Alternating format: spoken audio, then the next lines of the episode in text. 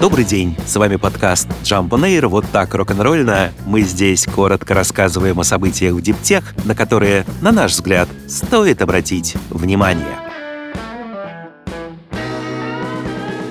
Регламент ЕС о восстановлении природы в нынешней редакции может угрожать судьбе зеленой энергетики, в частности, морским ветряным электростанциям. Власти ряда европейских стран призывают внести поправки в документ. Они опасаются, что Еврокомиссия, которая разработала законопроект, ориентируется исключительно на водные угодья. Предложенная норма подразумевает, что к 2030 году, по крайней мере, пятая часть суши и морских территорий ЕС должна попасть под меры по восстановлению природы и биоразнообразия. Среди прочего, документ требует провести восстановление морского дна к 2050 году. Дания, по данным Financial Times, уже предупредила Еврокомиссию, что новое законодательство поставит под угрозу дальнейшее развитие ветряных электростанций в Северном море, а Германия призвала сделать так, чтобы зоны восстановления не накладывались на территории, где стоят морские ветряки. Новые инвестиции в энергетический переход предусматривает бюджет Австралии на 23-24 годы. Размер вложений – 4 миллиарда австралийских долларов. Это чуть более 2 миллиардов 700 миллионов долларов американских. Примерно треть запланированной суммы будет направлена на модернизацию системы энергоснабжения 110 тысяч домохозяйств. Это в том числе кредиты на солнечные модули, двойное остекление и другие улучшения, которые позволят проще и дешевле сохранять в домах прохладу летом и тепло зимой. 2 миллиарда австралийских долларов в бюджете предусмотрели на развитие зеленой водородной экономики. Документ также подтверждает планы правительства страны провести в этом году тендеры на крупномасштабные хранилища энергии. Австралия стремится достичь 82% производства возобновляемой энергии к 2030 году. В настоящее время этот показатель составляет около 27%. В прошлом году страна добавила в свою сеть 1 гигаватт генерации, но при этом исключила 4 гигаватта, вырабатывавшихся в основном с помощью ископаемого топлива. Правительство Венгрии тем временем выделяет 155 миллионов евро на развертывание в стране систем хранения энергии. С июня системные операторы и распределительные компании смогут подавать заявки на субсидии для строительства соответствующих объектов. Победители тендера обещают назвать в течение этого лета. Выращивание мяса в пробирке может оказаться намного более опасным для климата, чем традиционное животноводство. К таким почти скандальным выводам пришли ученые из Калифорнийского университета в Дэвисе. Влияние на глобальное потепление оказалось выше, причем от 4 до 25 процентов.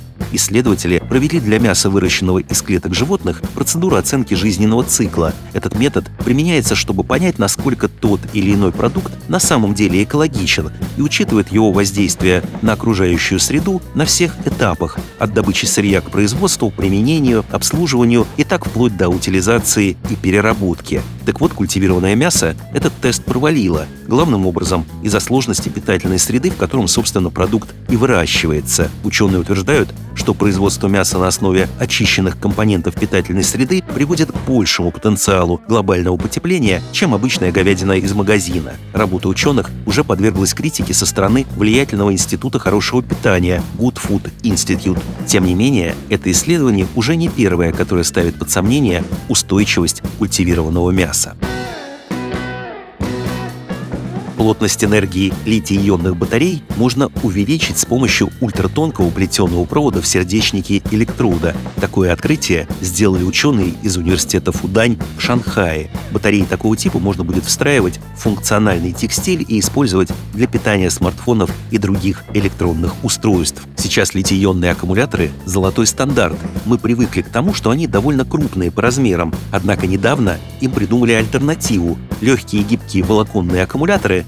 которые можно вплетать в ткань и питать носимую электронику. В прошлом году Международный союз теоретической и прикладной химии включил эти батареи в десятку лучших новых технологий. Однако у волоконных батарей до сих пор есть проблема, которая мешает их внедрению в реальную жизнь. Плотность энергии слишком мала, чтобы быть полезной, особенно в длинных волокнах. Китайские ученые придумали, как обойти это ограничение и поменяли в батареи токоприемник. Вместо прежнего, представлявшего собой непрерывную тонкую металлическую металлическую проволоку внутри графитового электрода, они разместили косу из нескольких гораздо более тонких металлических нитей, которая затем была покрыта графитом по всему электроду. Новый плетеный токосъемник оказался таким же стабильным, как и непрерывный провод, но позволил увеличить плотность энергии за счет взаимодействия с графитом. Как объясняют исследователи, плетеная структура приводит к заполнению каналов активными материалами, уменьшая препятствия для переноса ионов лития. Прогресс удалось подтвердить и экспериментальным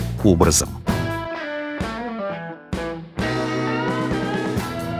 Convergent Dental, американская компания, специализирующаяся на стоматологических технологиях, подписала новую кредитную линию с Trinity Capital. Компания уже привлекла 20 миллионов долларов на момент закрытия сделки и имеет возможность привлечь дополнительно еще столько же. Кроме того, фирма получила 10 миллионов долларов акционерного финансирования от существующих инвесторов. Флагманским продуктом Convergent Dental является стоматологический лазер Salea Laser. Это устройство позволяет стоматологам выполнять процедуры практически без анестезии, бескровно и безболезненно. Этот лазер единственный в своем роде, который получил одобрение американского медицинского регулятора на применение для всех человеческих тканей. Особенность устройства в уникальной длине волны в 9,3 микрометра. Если другие лазеры медленно удаляют эмаль зуба, то Солеа ее быстро испаряет, а анестезия не требуется в 95% случаев по той причине, что лазер испаряет и структуру зуба и мягкие ткани с очень высокой частотой, до 1000 импульсов в секунду, что, как считается, подавляет болевые рецепторы, предотвращая попадание болевых сигналов